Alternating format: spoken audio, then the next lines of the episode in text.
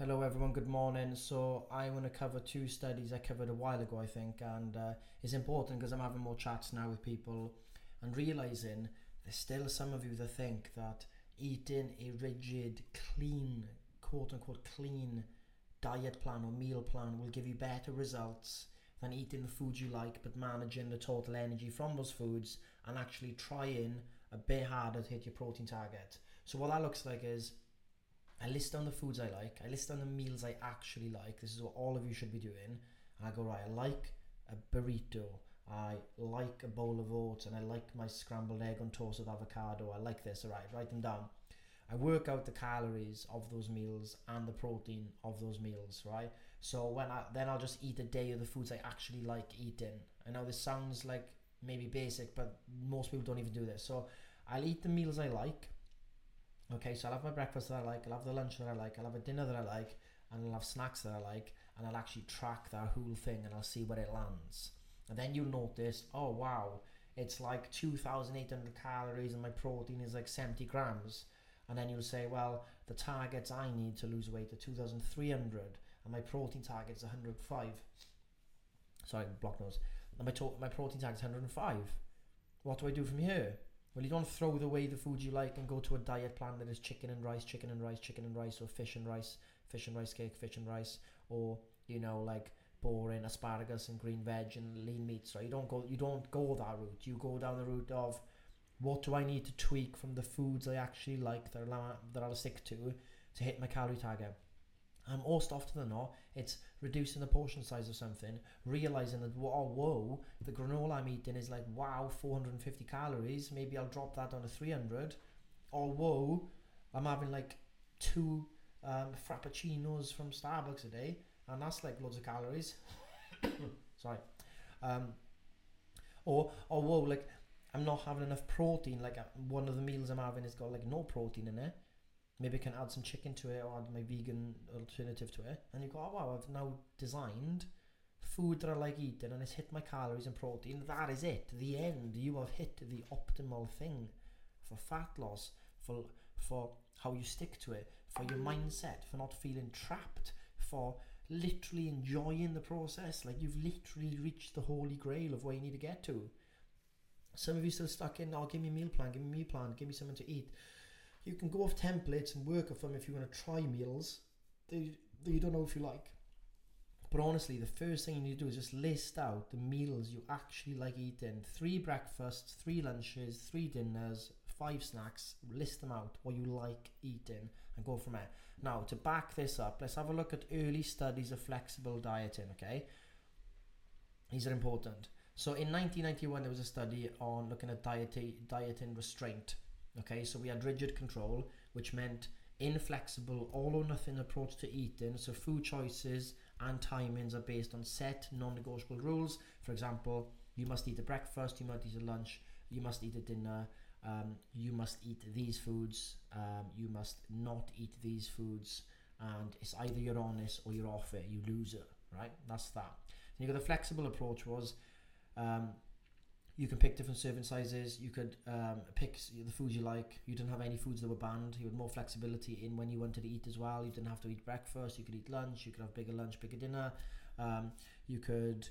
You didn't label foods as healthy or unhealthy. You pretty much just ate the foods you like. Okay, so those are the two different groups. They looked at the research, and let's look at what happened in the research. The rigid group was associated with overeating because they were emotionally stressed they had more problematic eating behaviours and a bin, more binge eating.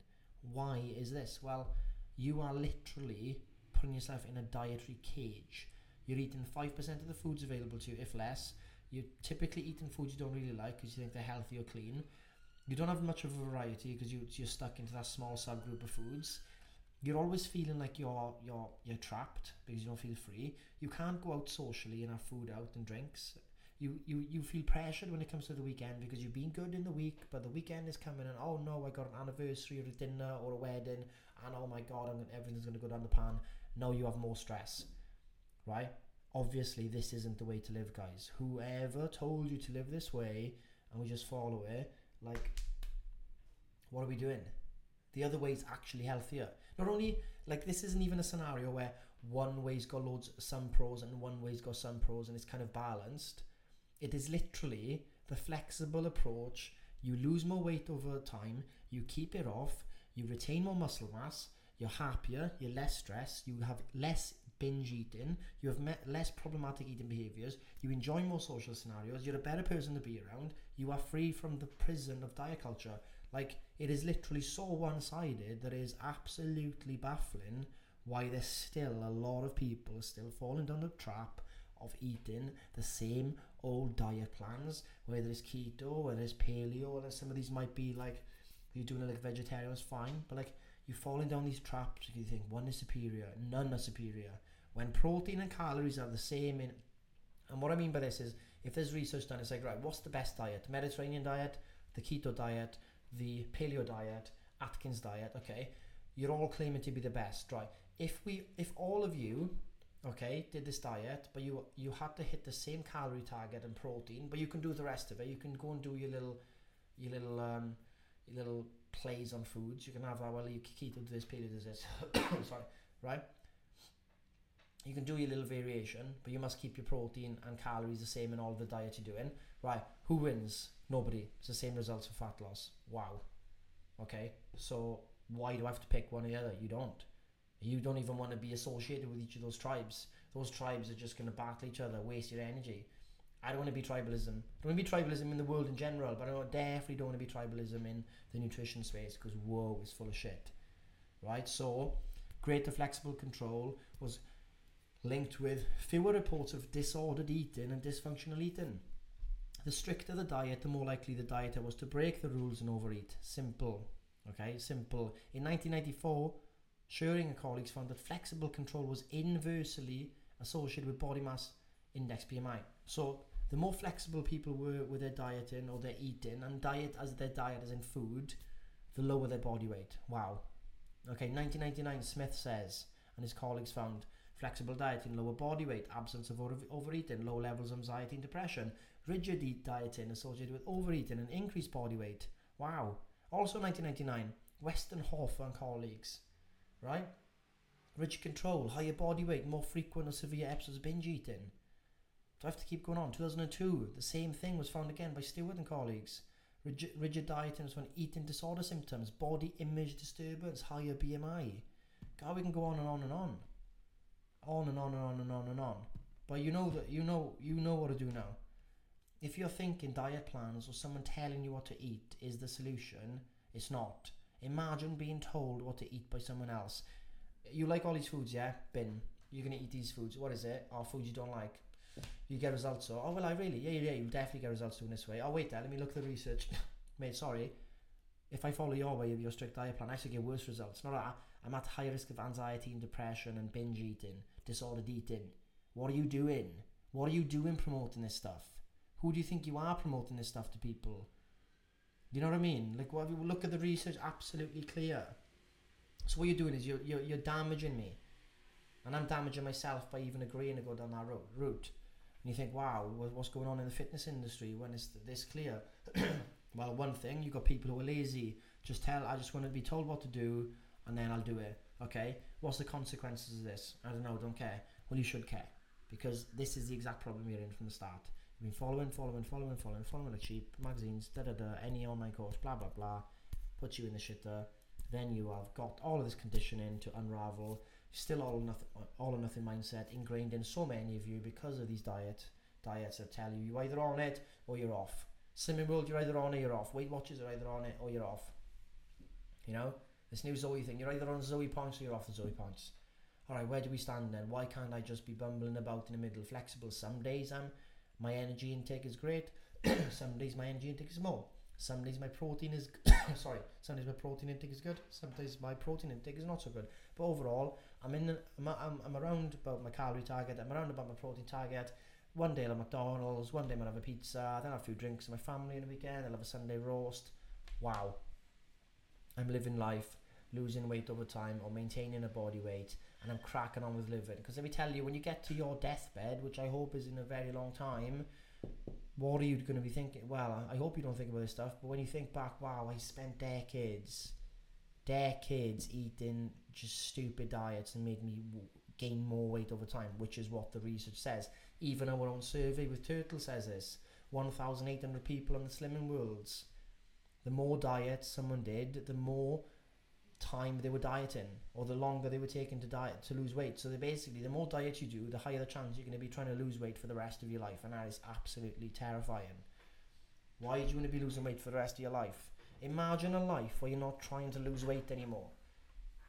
And this doesn't mean a life of not caring about your nutrition. We eat every single day. We're obviously going to be thinking about food every day, but we don't let it take over our lives. I brush my teeth twice a day, so do you. You're not thinking of brushing your teeth all throughout the day. You're thinking, oh, fucking having the shit then, Al. Did I brush my teeth right? Did I use the best toothpaste? Oh shit, I think I missed the back of my tooth. I don't know. Oh no, I mean, ah shit, shit, shit, shit, shit. Ah no. We don't think this way because it's just something we do for the benefit of it and it's gone. With it, when it comes to nutrition, we need the same similar type of mindset.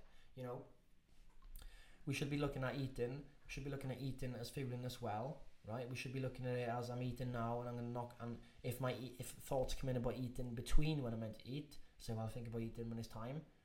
I'll go for a walk, and we know sometimes cravings kick in. But really, there's a lot of things that we can do. There's a lot of things we do daily where we don't let it override our brain. So just because you're thinking about something daily doesn't mean it has to override the brain all day.